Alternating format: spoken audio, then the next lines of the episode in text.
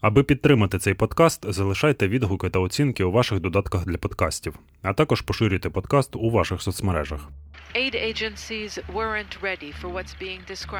Служби допомоги не були готові до того, що можемо описати як надзвичайну гуманітарну ситуацію. За останні чотири місяці табір Аль-Хол у північно-східній Сирії зріс від 10 тисяч людей до понад 70 тисяч. Правозахисні організації скаржаться. Уряди не вирішують питання, що робити із родичами бійців ісламської держави. А курдські сили, яких підтримують Сполучені Штати, і які контролюють ці табори, заявляють, що не мають ані повноважень, ні ресурсів судити затриманих, і навіть утримувати їх довгий час. Нинішній статус-кво, який полягає у затриманні людей без правової підстави, є неприйнятним. Це фрагмент сюжету репортерки Зейни Ходер із табору Аль-Хол для телеканалу Аль-Джазіра у квітні 2019-го, майже два роки тому. Проте відтоді ситуація не змінилася. Табір і дотепер перенаселений, умови існування там і досі характеризують як гуманітарну катастрофу. А мешканці Альхола та Рожа так і застрягли у правовому лімбі, позбавлені свободи без будь-яких на те законних підстав. Чому одні країни готові рятувати своїх громадян, а інші роблять вигляд, що таких в таборах немає? І які варіанти залишаються у тих, кого їхні держави не помічають? Це подкаст на межі. Мене звати Тарас Ібрагімов. Зі мною поряд Альона Савчук.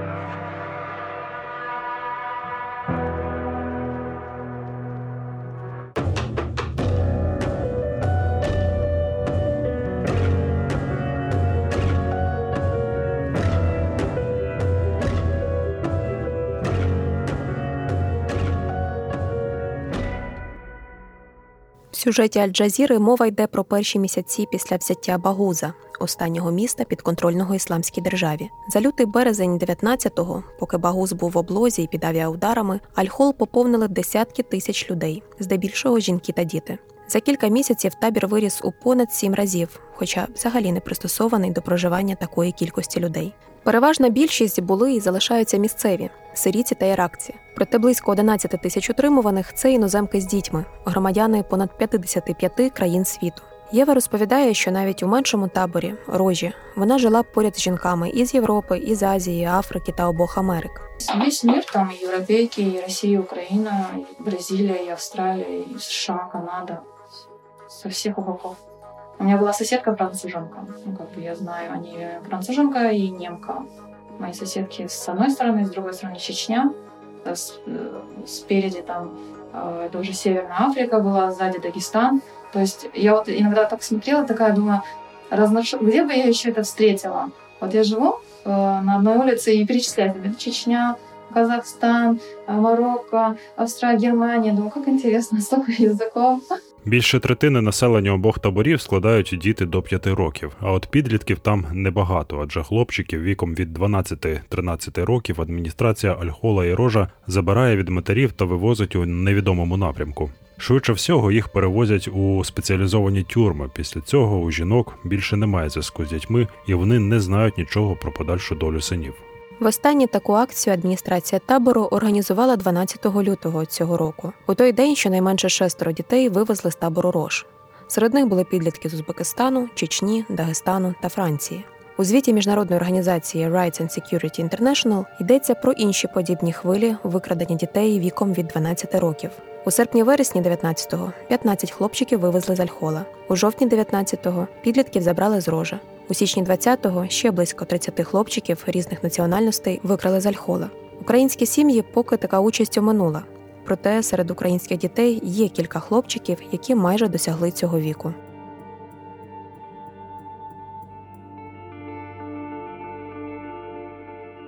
Про умови життя в таборах ми детально розповідали у першому епізоді подкасту Точніше розповідали самі жінки. Якщо коротко, ці умови нестерпні без нормальної їжі, питної, проточної води, медикаментів, одягу і житла. У звичайних полотняних наметах жінки та діти живуть роками, і взимку, коли йдуть проливні дощі або сніг, і влітку при плюс 50 тепла і засухи. Мы уже устали от таких условий. Жара, ветер, дождь. Это, это уже устали и морально, и физически. Дети переносят очень с трудом. Вы сами понимаете, да, пустыня. жарко очень. Мы хотим домой. У меня четверо детей. Э, Двое из них, э, старшие мои дети, они больные. У меня сын аутист, ему 10 лет. А Дочка слепнет на один глаз. Я сама, я сама, у меня у самой искривление позвоночника. Положение у нас очень тяжелое. Альхол великий головний біль для курдської адміністрації. Він критично перенаселений, погано організований та важко керований. Аби трохи розвантажити його, місцева влада розбудувала табір Рош і потроху перевозить туди сім'ї іноземців. Умови побуту в рожі кращі, але нагляд значно суворіший, а охорона жорстокіша. Проте цей крок взагалі не співмірний із масштабом проблеми. Тож адміністрація табору взялася вивільняти Альхол всього через кілька місяців після падіння Багуза. Вони вирішили позбутися тягаря місцевого населення регіону. Для цього почали укладати домовленості із шейхами місцевих племен, які брали на себе зобов'язання наглядати за цими сім'ями та допомагати їм фінансово. Перша така хвиля розвантаження Альхола припала на червень 19-го. Ось як цей процес побачила репортерка Катя Лопес Ходоян у сюжеті для Аль-Джазіри. ready to go home. About 800 Готові повертатися додому. Близько Kurdish 800 сирійських жінок та дітей залишають цей курдський табір у північній Сирії. Серед них дружини та діти підозрюваних бійців ісламської держави. Для багатьох наступна зупинка Ракка, їхнє рідне місто, яке фактично було столицею ісламської держави до її поразки. Це перша така операція у своєму роді, організована курдською адміністрацією. Вона є частиною угоди про початок звільнення внутрішньо переміщених цивільних осіб з табору Аль-Хол. Угода була укладена між шейхами сирійських племен та курдською адміністрацією під час зустрічі на початку травня. Тепер, коли сили СДС відбили провінцію та очистили землі від вибухівки, ці люди можуть повернутися до своїх міст. Далі було ще кілька подібних акцій звільнення. Крім того, сирійські демократичні сили частково амністували також і чоловіків, підозрюваних у причетності до ісламської держави і ув'язнених у підконтрольних їм тюрмах. Зрештою, у жовтні 20-го політичний представницький орган СДС Рада демократичної Сирії оголосила, що планує повністю звільнити табір сирійців. Тепер не потрібно ані поручительства, ані спонсорства місцевих племен. Курський інформаційний центр Рожава поширив заяву адміністрації табору. Ми прагнемо звільнити всіх сирійців, які утримуються в Альхолі. Спочатку усіх мешканців північної та східної Сирії. Щодо вихідців із територій підконтрольних режиму Асада та Туреччині, ми поки випрацьовуємо механізм звільнення. Що стосується іракців, то ми хочемо повернути їх додому, проте уряд Іраку затягує цей процес. За підрахунками Офісу ООН із координації гуманітарних питань, на жовтень 20-го в Альхолі найбільше було іракців десь 30 тисяч, а також сирійців ближче до 24,5 тисяч осіб. Як повідомляло управління з питань ВПО у Раді демократичної Сирії, за 19 і 20 роки Альхол покинули близько 6,5 тисяч сирійців. Разом з тим, ці поблажки ніяким боком не стосуються жінок та дітей іноземців. Вони можуть сподіватися на свободу тільки тоді, якщо, по-перше, уряди їхньої країни захочуть забрати їх додому. А по-друге, курдська адміністрація погодиться їх віддати. А такі щасливі збіги це швидше виключення із загального правила байдужості.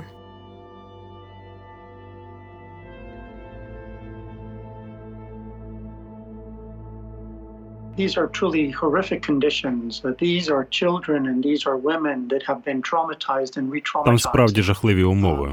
Діти та жінки травмовані та ретравмовані безлічю трагедій, що мали місце у Сирії, очевидно, громадянською війною, але також і шокуючою катастрофою, якою був халіфат ісламської держави. Ці жінки та діти потрапили в пастку.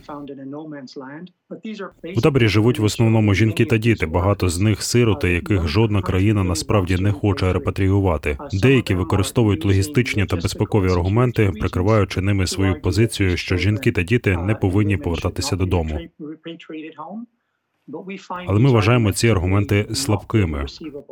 Ми вважаємо, що цих дітей слід репатріювати. Їх потрібно повернути у безпечне середовище. Вони повинні мати шанс знайти вдома інших членів сім'ї. Так, певні логістичні перепони існують, очевидно, як і деякі проблеми безпеки, але з ними цілком можна впоратися. Ми визнаємо, що держави мають піклуватися про безпеку всередині країни. But at the same time, leaving these children, leaving these women Але водночас залишити жінок, залишити дітей в жахливих умовах таборів це, мабуть, найвірніший спосіб гарантувати їхню радикалізацію та навернення проти своєї країни та інших країн. Таку позицію озвучив в ефірі телеканалу Франс 24 Бруно Стагноугарте, заступник виконавчого директора Human Rights Watch з питань адвокатури. Потужні міжнародні інституції та правозахисні організації уже третій рік поспіль закликають держави репатріювати своїх громадян, зокрема жінок та дітей, яких тримають в альхолі та рожі. Вони наводять широкий спектр аргументів, апелюючи і до розуму, і до серця чиновників. У таборах просто жахливі умови. Як можна свідомо не рятувати людей від страждань та принижень? Це ж ваші громадяни. Хто має за них відповідати, якщо не ви? Чому курди повинні нести цей тягар за вас? Якщо зараз ви залишите цих дітей один на один із радикалізованими групами, то які гарантії, що вони не прийдуть за вами, коли виростуть?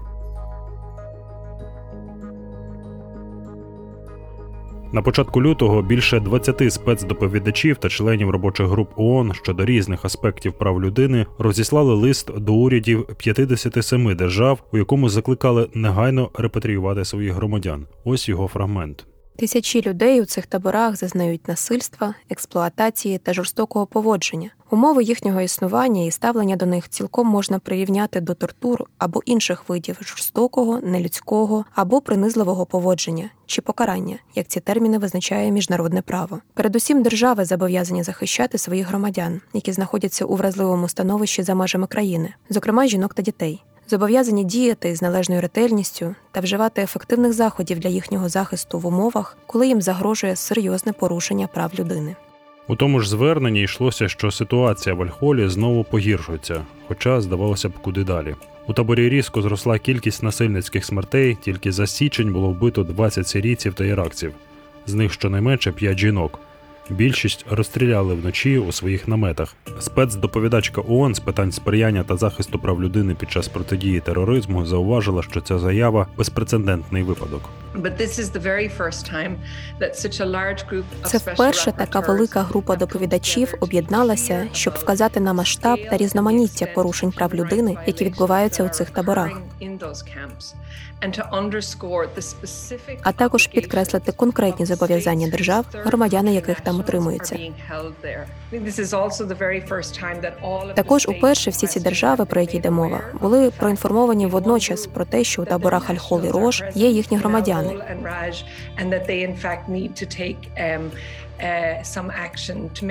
І що вони повинні вжити всіх заходів, аби репатріювати цих жінок та дітей додому. Усі доповідачі, підписанти цих листів до держав підкреслюють нагальність таких дій the necessity of these 57 states uh, to focus on their specific obligations to Необхідність цих 57 країн зосередитися на своїх конкретних зобов'язаннях перед жінками і дітьми та без зволікання забезпечити їхнє повернення. Такі кроки одночасно відповідають інтересам утвердження прав людини, а також, на наш погляд, інтересам забезпечення безпеки цих держав. Тобто, у перекладі з дипломатичної спецдоповідачка каже: ви не тільки проявите себе гуманною державою, що піклується про права людини, а й убезпечите себе від майбутньої загрози, якою можуть стати ці покинуті непризволящі діти, коли виростуть у настільки нелюдських умовах в оточенні радикалізованих груп. Втім, незважаючи на усі ці звернення, доповіді, прес-релізи і заклики, країни у більшості не поспішають забирати своїх громадян додому. А жінки, які роками чекають у таборі, втрачають віру і терпіння.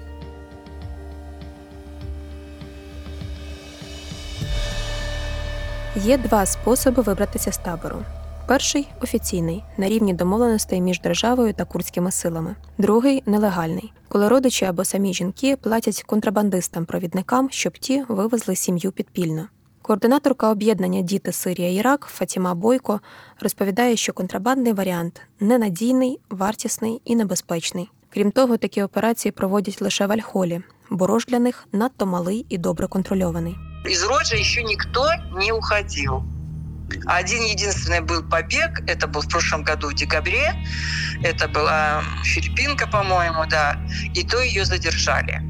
Вот это единственный случай. Столько лет еще там никто из Роджи побеги не совершал. Не было такого случая. Родж под такой охраной находится, что Не было такого случая. Из Альхоля, да, можно каждый день слышать. Но вот за последнее время, за январь месяц, как говорится, февраль, я, мне, например, еще не писали, что кто-то вышел, что была дорога. Все время пишут, что дороги нет, дороги нет. Проте навіть з Альхола вивозять не усіх. Контрабандисти не беруть сім'ї, де є четверо і більше дітей. По грошах така втеча коштує від 12 до 15 тисяч доларів за сім'ю із трьома дітьми. При цьому провідники не дають жодних гарантій. Бували випадки, коли жінок ловили вже за межами табору на першому ж привалі. У таборі кажуть, що недобросовісні перевізники самі ж і здають своїх клієнтів. Если плохая договоренность или проводники нечестные, да, буквально за 3-4-5 километров от лагеря уже может быть засада, могут поймать, за что жестоко наказывают, возвращают назад в Альхоль. При Альхоле есть своя тюрьма за территорию. Там есть своя тюрьма, где держат там и два, и три месяца. Потом отправляют их в Родж. Фатіма розповідає, що одна з українок змогла втекти з табору лише на третій раз. Такі ситуації не рідкість, та все одно знаходяться ті, хто готовий ризикнути, а раптом все ж пощастить. Аби дати своїй доньці та внукам навіть такий от примарний шанс на свободу, батьки часто розпродують вдома усе, що мають: авто, землю, квартири і будинки. Но очень часто бывает, что обманывают. Вот э, именно нашу украинскую семью, вот, которая у- выходила, ее вот два раза обманывали. Два раза обманывали, два раза ее, как говорится, вообще за ней не приходили. Второй раз ее просто сдали. Ну, хорошо, что ее вернули сразу в лагерь, не наказывали, ни детей не забирали. Но на третий раз она наконец-то вышла сейчас. Она находится на территории Турции, но она никуда не она себе больше не давала знать все. Я знаю, что она вышла, у нее трое детей. До июня 2020 года я с ней общалась, а потом все, она пропала. Я не знаю, где она. Окрім як за гроші, цілком безкоштовно допомагає втекти з табору турецька благодійна організація. Усі охочі передають їй свої дані, а згодом жінкам у таємний спосіб через посередників повідомляють, кого, коли і як будуть вивозити. Наприклад, беруть жінку, ну, да, 10 жінок по одному ребенку, у кого есть. По одному, по два, по три, не более. Если у кого-то есть, значит, больше детей, они как-то делят, записывают, у кого там четверо детей вот выходило, а на одного ребенка записывают на женщину, у кого вообще нет детей. Вот бывают такие случаи, или один ребенок. Потом дорога у них занимает где-то до 15-20 дней. По селам везут их, там прячут, там прячут, вот в разных селах перевозят их. И все, оставляют они там, кого-то до Идлиба довозят, кого-то еще в других селах оставляют. Потом из Идлиба они дальше добираются. Точно так же ищут этих проводников, кто их может довести до турецкой границы. Аби зрозуміти всю небезпеку таких от втеч, розповімо про один із методів контрабандистів. В Альхолі немає водопроводу, тож воду в табір завозять водовози. У цих машинах кустарним способом роблять подвійне дно, і на зворотному шляху у цю порожнину утрамбовують людей. Там тісно, темно і обмаль кисню. Часом лежати тихо в череві водовозу доводиться годинами, поки машину не випустять за ворота табору. Охорона просікла цей шлях і буває навмисне тримає водовози подовше, аби втікачі себе проявили. Щоб діти не заплакали і сховок не викрали, перевізники годують їх снодійним. Влітку до цього всього додається нещадна спека. Тож люди не витримують і починають гупати в стіни машини, щоб їх випустили. Тоді охоронці витягують їх напівживих. Проте відомі випадки, коли було запізно і привести до тями когось із дітей не вдалося.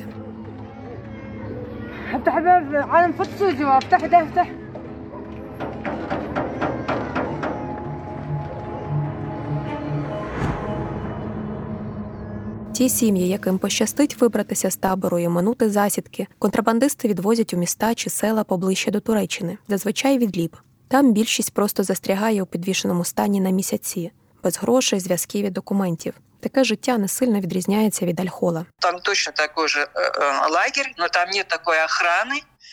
Вот, им там предоставляют такие, типа, как вагончики, они там живут, их снабжают там материально, продуктами снабжают их. Это тоже там турецкие или тоже эти мусульмане, не знаю, радикалы, не радикалы, не знаю. Вот женщины там живут, а им оказывают медицинская помощь совершенно бесплатно. Оперируют, лечат, все. Но сам, само проживание там дорого. Вот мне девочка рассказывала, что если она на 100 долларов могла прожить, допустим, в Альхоле месяц, то в том месте это на неделю хватает, потому что ну, продукты все дорогие. Наши женщины тоже записывались, почти все были записаны туда в дорогу, Но из-за того, что я все время останавливала, не надо, не надо, вас потом искать надо будет.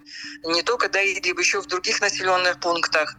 Э, подолгу, по месяцу, по два не выходят на связь. Им просто не разрешают выходить на связь, чтобы их там ну, не узнали, где они, могут поймать, могут сдать и все.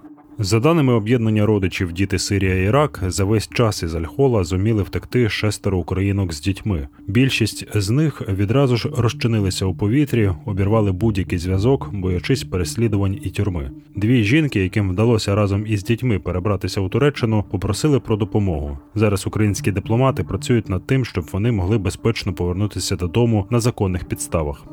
А поки жінки настільки залякані, що навіть з дому зайвий раз не виходять, окрім як за продуктами, і уникають сусідів, бо ті можуть викликати поліцію. Здесь вот, да, я не передвигаюсь. И вот во дворе есть детская площадка, магазинчик.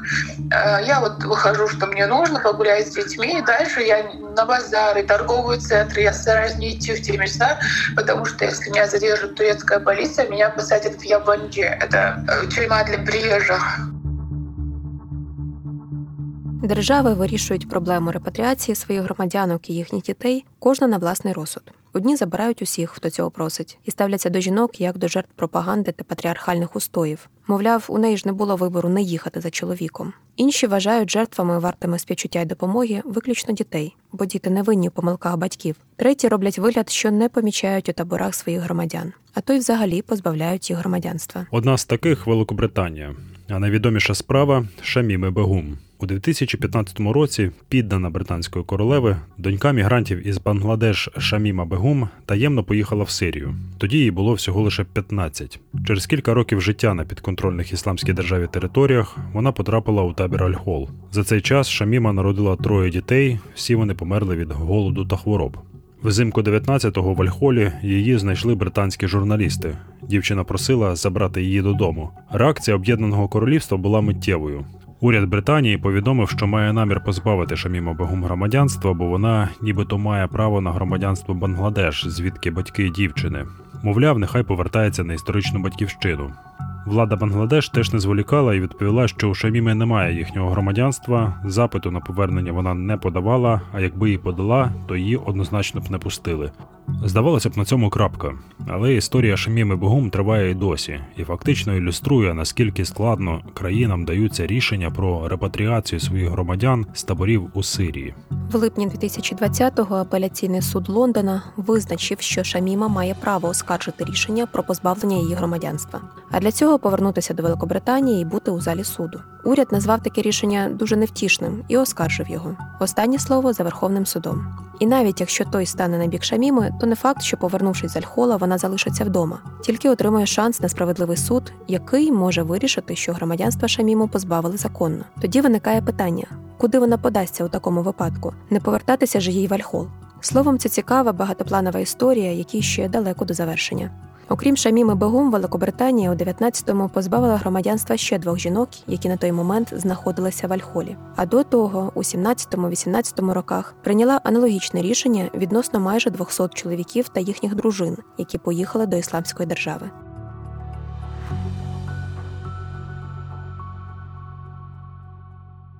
Офіційний Брюссель вважає, що країни Європейського союзу мають на власний розсуд вирішувати, повертати їм своїх громадян чи ні.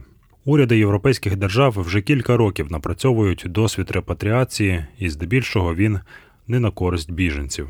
Міжнародна організація Rights and Security International наприкінці 2020 року випустила об'ємний звіт про європейських жінок та дітей у таборах Альхол і Рош під назвою Європейське Гуантанамо. Дослідники у ньому, зокрема, ретельно розбирають підхід п'яти європейських країн, окрім Великобританії, ще Німеччини, Нідерландів, Франції та Бельгії. Вони наголошують.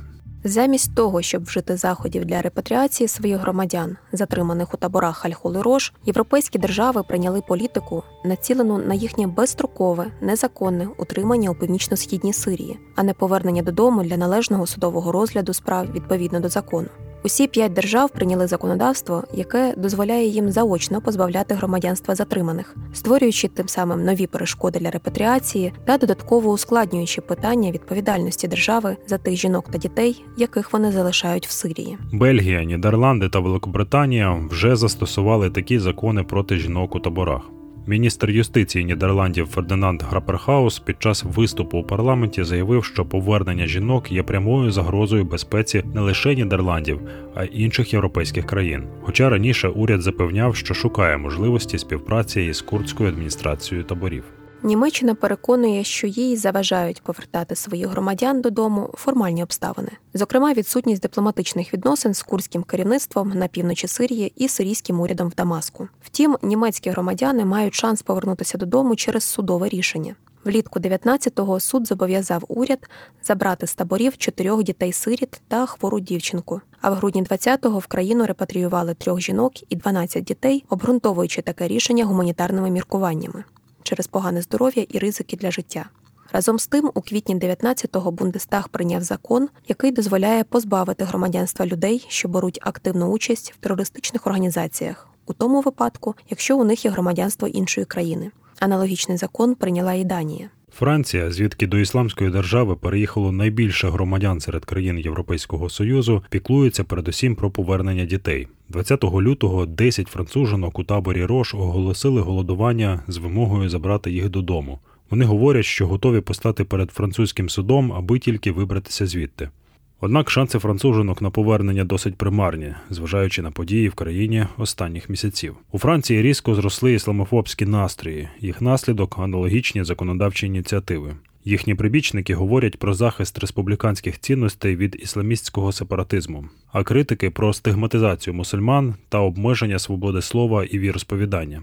Дослідник Human Rights Watch Белкіс Уілле в коментарі BBC визнає, все більше європейських дипломатів схиляються до думки, що найпростіше у ситуації з жінками та дітьми в курдських таборах це просто нічого не робити. Весною 2019 року тодішній президент Сполучених Штатів Дональд Трамп традиційно через Твіттер закликав європейські країни повертати своїх громадян і бойовиків ісламської держави, і їхніх дружин та дітей. Трамп підкреслив, що колишні бойовики мають постати перед судом кожен у своїй країні. Його заява частково перегукується з риторикою міжнародних правозахисників про репатріацію, проте на практиці не ілюструє позицію самої Америки. Яскравий приклад справа тепер уже екс-громадянки Сполучених Штатів Ходи Мутани. Дівчина знаходиться у таборі Альхол від зими 19-го року. Проте Сполучені Штати не вважають ходу своєю відповідальністю. Жінка народилася у Нью-Джерсі в сім'ї єменського дипломата. Виросла в Алабамі та навчалася у місцевій школі. В листопаді 14-го хода поїхала до ісламської держави і публічно висловлювала прихильність поглядам терористів. У 2016-му адміністрація Барака Обами анулювала її паспорт. Мовляв, батько ходи міг ще бути на дипломатичній посаді на момент народження дівчини. А отже, вона не має права на громадянство за принципом землі. Зі зміною президентів позиція щодо громадянства годи не змінилася. Дональд Трамп ще раз підтвердив, що дівчина не має американського громадянства і в'їзд до країни їй заборонено. Адвокат ходи Мутани спробував оскаржити рішення, проте не вдало. Серед країн, які готові забирати лише дітей, сьогодні лідирує Росія. Активний старт цій справі дав зелене світло Володимир Путін під час щорічної прес-конференції у грудні 17-го. На заготовлене запитання чеченського телевізійника, чи варто вивозити дітей із Сирії, як це робить Рамзан Кадиров, Путін відповів, що підтримує його. Це благородна і правильна справа. Нехай продовжує. Ми будемо допомагати. За півроку до того в Грозний прилетів перший такий спецборд з Іраку. І що найдивніше, одні жінки з того літака пішли додому, це були чеченки, а інші дагестанки під суд. Отакий от парадоксальний підхід, коли доля жінки залежить від того, з якого регіону країни вона походить.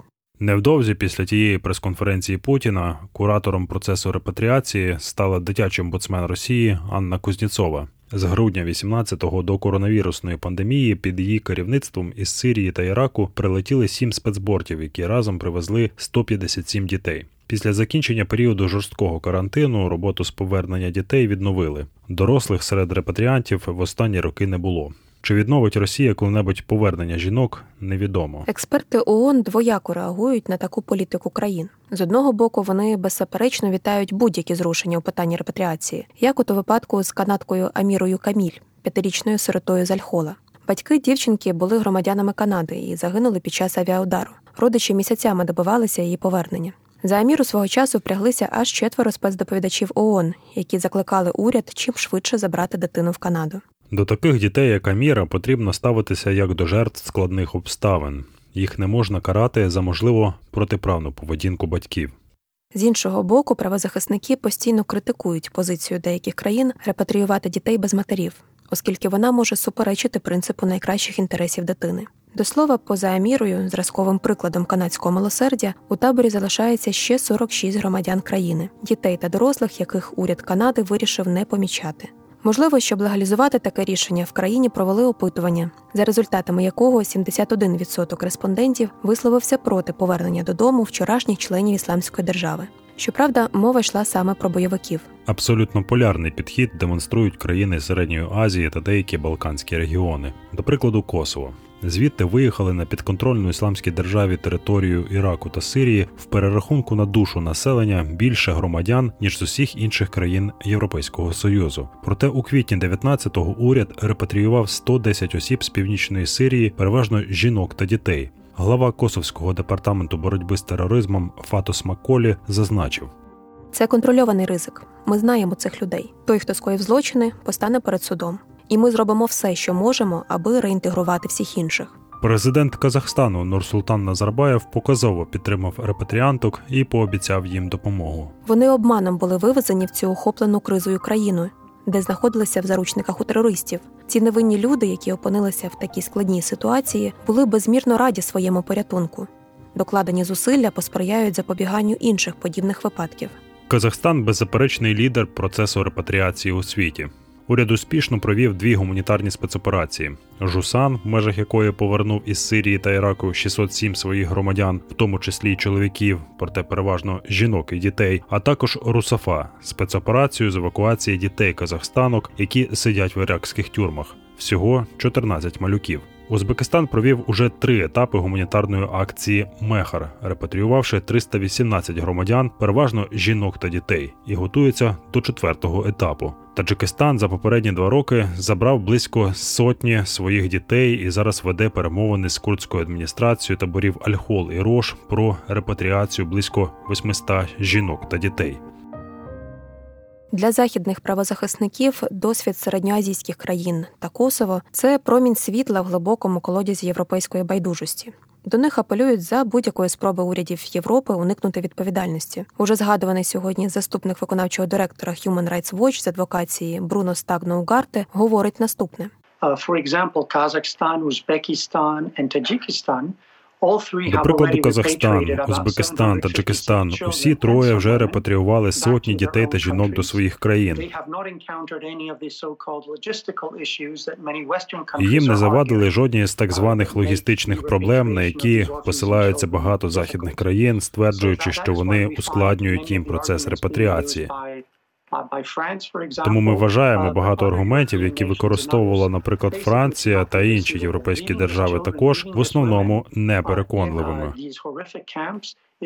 Залишити цих жінок і дітей у жахливих таборах це, мабуть, найвірніший спосіб забезпечити їхню радикалізацію та налаштувати проти своїх країн.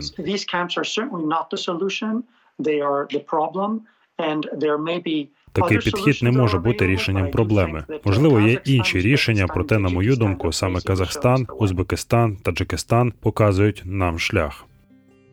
Таке розмаїття рішень по суті демонструє одне: міжнародна спільнота так і не випрацювала дієвий план, що робити у такій ситуації, і не має жодних важелів впливу на неї. Поки що в цілому схоже на те, що курдів залишили один на один із цією бідою. Доводиться сподіватися на гуманність, відповідальність і совість очільників кожної окремої держави. Україна на цій карті світу десь посередині. Ми вже зробили перший маленький крок на зустріч гуманності, репатріювавши із табору Рош у новорічну ніч дві українські сім'ї.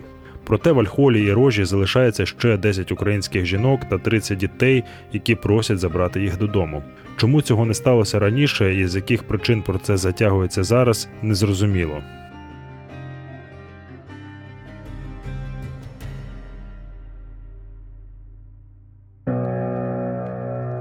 Ми розповіли про практику репатріації різних країн. У наступному епізоді розкажемо про реабілітацію або ж покарання жінок по поверненню на батьківщину залежно від підходу країн. Чому американські спецслужби приїздили в Казахстан переймати досвід колег?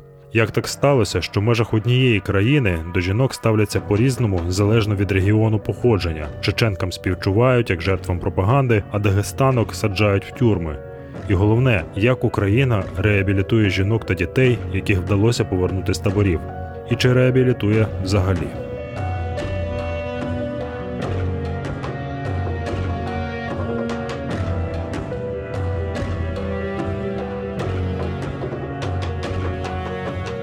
Над подкастом працювали Тарас Ібрагімов та Альона Савчук, а також команда студії подкастів Айзон Медіа, Олексій Кушнір, Івана Шкромида, Люба Гук і Марія Кравченко за підтримки фонду прав людини, Посольства Королівства Нідерландів та Українського культурного фонду.